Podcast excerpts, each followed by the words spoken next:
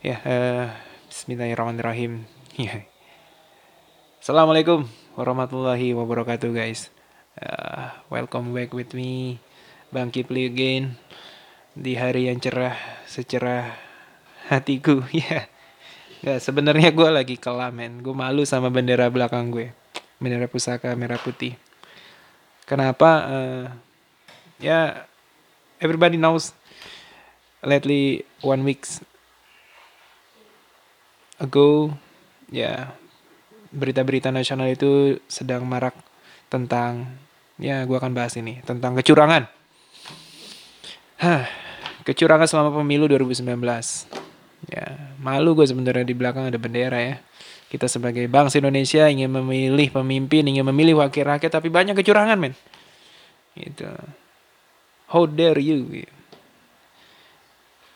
Berbuat curang untuk memenuhi hasrat memimpin suatu negara, ya, sungguh sangat keji. Dan buat lulu semua, tolong jangan pilih orang yang curang.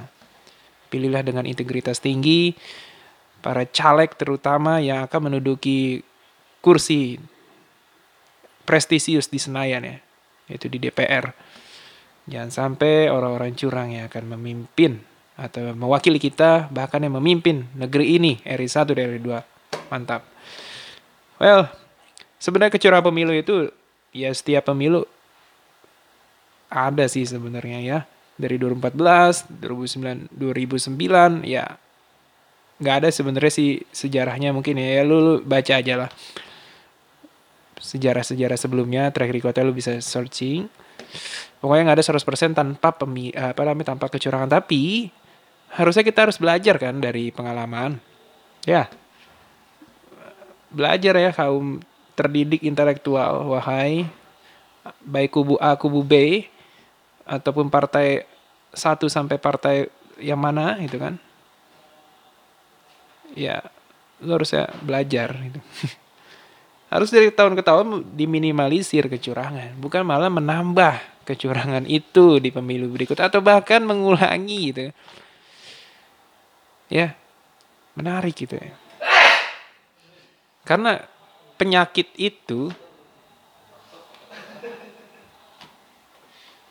gampang diobati, ya, penyakit fisik, ya, lebih terutama. Tapi kalau penyakit hati berupa ketidakjujuran, men, kayak membutuhkan effort, usaha yang lebih parah buat lu untuk merubah 180 derajat perilaku lu itu tentang menyimpang atau ketidakjujuran atau berbuat curang.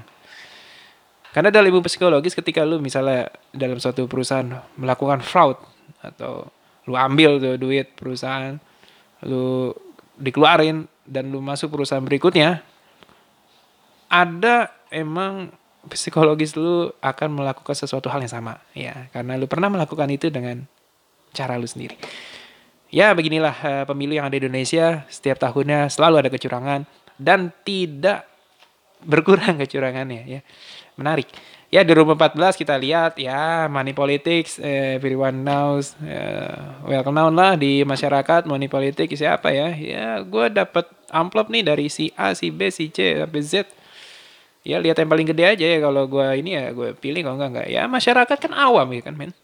Tinggal lunya aja, wahai para calon kursi, ya, menduduki kursi DPR di Senayan, maupun menduduki kasat tertinggi di Indonesia, RI1, RI2, ya, kalau lu nggak ngasih, ya nggak ada tuh money politik. Masa rakyat minta-minta ke lu, ya? Mungkin, ya gue nggak tahu, ya. Ya, pasti masa rakyat minta ke lu, Pak, minta duit dong, gue mau nyoblos lu. Enggak. Ya, masa begitu sih? Lu aja sibuk kan, keliling-keliling. Gitu, men. Guys, ya, money politik sudah sering. Kemudian, penggelembungan suara, ya. Kemudian pencoblosan ulang. Aduh. Pencoblosan ulang mulai dari biaya naik segala macam, capek, ya. Dibayar sama tuh petugas. Tahu dibayar lagi apa enggak tuh. Ya, begitulah. Ya, pelanggaran kode etik, ya, perhitungan ulang, ya. Banyak lah di berbagai daerah-daerah, ya. Di Jateng, Gorontalo segala macam. Ya, di 2014, men. Kita lihat track recordnya 2019. Mulai dari 2018, ya. Tapi gue bahas dari yang freshnya, masih fresh di benak lu semua, di media sosial sekarang masih fresh adalah, ya you know, ya lu pada tahu semua kan, temuan surat suara yang sudah tercoblos di Malaysia, men, di negara Upin Ipin, Datuk. Atuh gimana nih Atuh? Aduh, Kak Ros, aduh, kemana Kak Ros nih? Masa dicoblos, men, gila. Gue ngomong gila kan, gak apa-apa emang. Ya begitulah. Ya, salah siapa ini? Coblos, men, gile, muke gile, ya kan. Temuan surat suara yang sudah dicoblos di Malaysia, itu pelanggaran siapa ya? Provider kartunya kah? Penyedia kartu suaranya kah? QC-nya baru lulusan TK itu, tiba-tiba ada surat suara yang bolong? Atau dari kantor logistiknya ngirim itu tiba-tiba ada paku ya di jalan mana segala macam. Tapi kalau lu lihat lagi ya di media sosial banyak itu coblosan itu mengarah ke suatu hal itu. Menarik men. ya lu udah tahu kan siapa ya? Ya itu. Paslon sebelah dan caleg sebelah itu. Cari aja lah. Gua enggak bakal bahas di sini. Ya, pelanggaran parah itu men. Ya, salah satu calon caleg yang menggunakan acara kedaulatan besar ya untuk dirinya gitu kan. Jadi anaknya itu nyalek nih. Doi itu duta besar Indonesia untuk Malaysia. Ya lu cari aja tuh. Kalau nggak salah bos salah satu maskapai. Davin Kirana namanya. Ya itulah. Ya, jadi coblosan surat-suaranya itu mengarah ke sana. Ya, keren nggak itu? Emang udah dicetak dari sana udah begitu kali ya? Atau mungkin ada orang yang nyata kayak kita lihat aja tunggu pergulatan kasusnya seperti apa. Ya seperti itu. Ya ada juga video yang viral tentang penggerbekan lokasi tempat penyelundupan surat suara men. Di ruko kawasan Selangor ya, daerah Selangor ya. Tercoblos pasangan calon presiden nomor urut. Malu gue sih sebutin ya petahana lah. Ya itulah. Ya. Dan Pileg Partai Nasdem nomor 3. Ya ini gue bukan membenci dia ya. Tapi emang aktualnya begini. Gue mau bahas ke lu semua seperti itu. Men, kecurangan yang paling parah. Oke, kita curang di negeri sendiri. Ya mungkin kita akan menutup aib kita ya kan? Ini curang di negeri tetangga gitu kan. Yang lu kadang ribut antara rendang sama batik sama dia gitu kan. Ini dicoblos di Malaysia gitu kan. Mungkin di kita itu RT-RT udah sangat solid ya kali ya. Jadi Bawaslu atau PPS-nya bagian kelurahan udah mantap gitu kan. Jadi mungkin gak ada celah untuk ini. Tapi ya mungkin di negara lain ya maybe cincai kali ya. Ya buktinya gini kan. Tercoblos ke salah satu paslon. Ya malu sih. Detik-detik akhir men. Ya lu salah satu pendukung itu ya lu introspeksi lah. Lu mendukung yang curang atau gimana? Ya gitu lah. Banyak ya. Kemudian CNN tanggal 11 Maret dalam beritanya yang dimuat oleh CNN ya. 2019 nih 11 Maret baru fresh juga. Ya Bawaslu mencatat total 6.274 ya pelanggaran pemilu. Dimulai sejak September 2018 ya. Jadi Bawaslu itu kerjanya mantap juga sih. Dia emang dari sebelum pergulatan akbar ini ya mantap ya. Top lah ya. Semoga diberikan kesehatan semua panitianya. Diberikan integritas yang terpenting untuk adil. Ya karena lu nantinya yang akan merekap segala macam. Lu juga akan diminta pertanggungjawaban kalau lu gak adil. Terlalu curang. Well, CNN tadi udah gue bahas ya, 6.274 pelanggaran. 5.985 itu ya dari Bawaslunya yang mencatat. Dan 601-nya sisanya itu dari masyarakat sekitar. Jadi lu pada nih yang punya Android atau punya iOS ya, atau smartphone, lu bisa lah. Zaman sekarang itu bisa Twitter aja kalau lu ngetek TMC Polda Metro Jaya atau jalan tol ya nanti lu akan dibalas gitu kan. Sedekat itu ya kan internet zaman sekarang ya. Lu juga bisa kalau ada kecurangan lu catat, lu sebarkan, lu laporkan. Ini ada 601 laporan masyarakat, keren. Jadi jangan tinggal diam itu ya. Ya karena kan kejahatan itu banyak melanda itu karena orang baik itu diam, men. Ya. Gue baik gak, Mi? Semoga baik ya. Amin. Ya gitu. Jadi jangan diam aja. Baik kubu A, kubu B atau partai cendol sampai partai durian ya. Kalau ada masalah ya, ya lapor lah gitu. Gitu. Jangan diambil uangnya. Keren kali money politics. Ya seperti itu ya. Terus juga ada tren saling saling lapor ya. Yoi, ini main adu-aduan ye ke guru BK kayak zaman SMP atau SMA dulu nih. Bapak-bapak itu tuh itu celananya beji, Pak. Iya. Ya begitulah zaman sekarang ya, pemilu emang kadang kayak anak kecil gitu ya. Tren saling lapor ya. Cuman pas lagi dipanggil ke guru BK ya, guru BK nih anggaplah Bawaslu ya. Ya sini ayo kumpul. Mana nih datanya? Nggak ada ya kan. Gimana ini?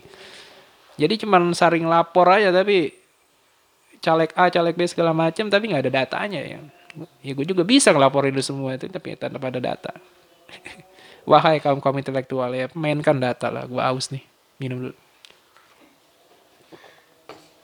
Ya seperti itulah tren saling lapor ya. Terus pelanggaran banyak ya. 6.274 main 6.000. Tahu tuh pelanggaran apa? Kartu kuning merah. Ya, lanjutnya adalah tadi dari CNN. Kemudian dari IDN Times. Tanggal 9. Apa nih? 9 April. Yang terbaru juga nih. Ya. Sama, 6.649 ya. September 2018 sampai 25 Maret 2019. 548 itu dari total 6.600 itu adalah pidana pemilu. Amazing. Ya, pelanggaran administrasi yang paling dominan yaitu 4.759 dari total yang tadi gue sebutin di IDN Times yaitu 6.649. Ya, contohnya ada 107 kode etik. Ya, kode etik itu ya kan setiap lu ini ada kode etiknya, ada SOP-nya lah kalau bahasanya.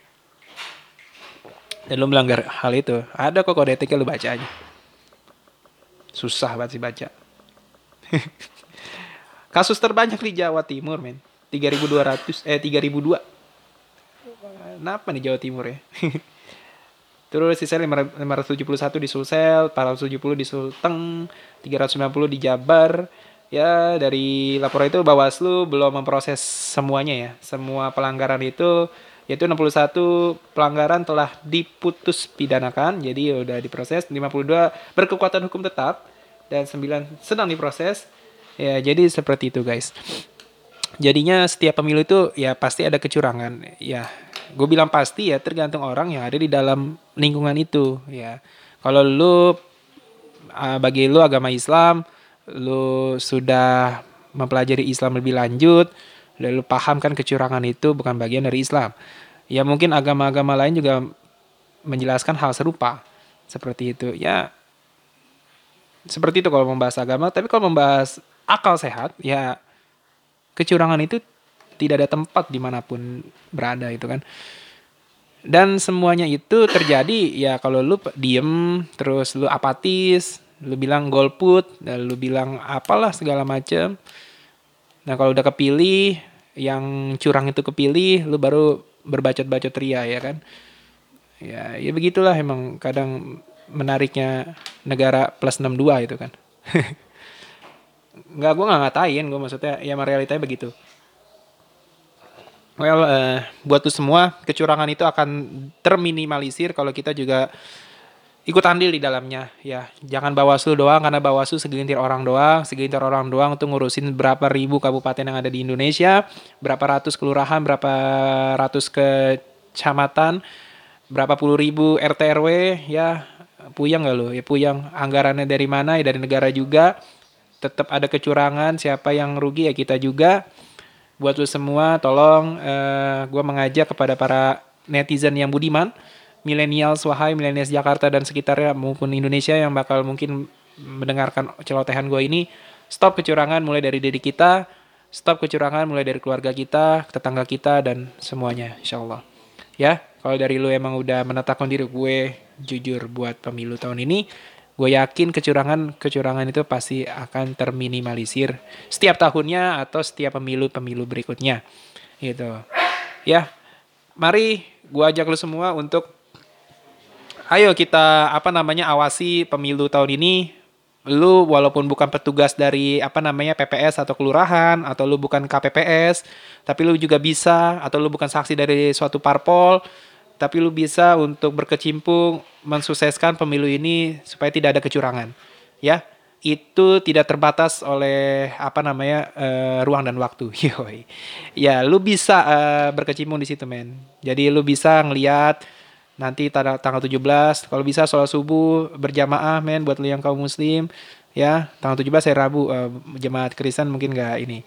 Ya, bisa pantengin terus dari jam 6, kita lihat kalau ada gerak-gerik yang mencurigakan, karungin aja. Gitu, jadinya lu semua bukan membuat tegang lingkungan, tapi kita harus membersihkan lingkungan kita dari hal-hal yang kayak gitu, men. Malu kan? Kecurangan di RT 01 Durian, lu di situ. Gue sih malu gitu kan. Ya seperti itu teman-teman, jadi kita kawal pemilu tahun ini dengan semarak pemilu. Lu berjudil ya, lu berjudil itu apa ya, gue lupa, pokoknya jujur adil terakhirnya. Langsung umum ya, bebas, bersih ya gitu. Sorry kalau salah ya. Seperti itu teman-teman sekalian ya, pokoknya lu harus kawal dari awal hingga akhir.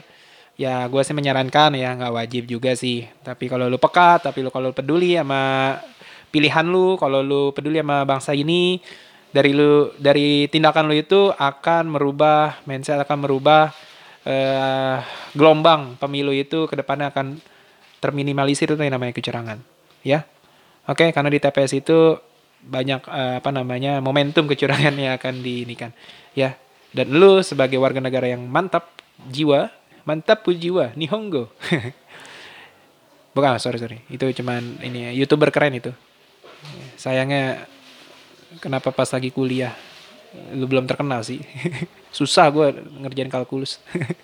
Ya gitu. Buat teman-teman sekalian, gue berulang kali gue bilang, ayo kawal pemilu ini jangan sampai ada kecurangan. Kalaupun emang udah ada kecurangan yang lagi viral zaman sekarang, ya stop. Kalau bisa lu cross-check lagi pilihan lu, kalau emang yang lu pilih itu curang, ya lu introspeksi diri lu. Ya lu pantas gak memilih yang curang? Soalnya banyak juga yang gak curang, lu searching juga. Ya contohnya partai yang tidak terkorup itu banyak juga, ada juga. Gagasan politik yang mantap juga ada. Ya lu searching aja, ya internet udah mantap nih. Ya udah mau 5G kayaknya. Oke. Terima kasih dari gue. Tadi awal gue sedikit lemas dan sekarang semangat lagi karena ingin mengajak lu semua untuk mengawasi pemilu, men. Oke, semoga tidak ada kecurangan di RT lu atau di lingkungan lu. Terima kasih. Assalamualaikum warahmatullahi wabarakatuh. At last but not least, jangan lupa bahagia dan bye-bye. Oke. Sudah.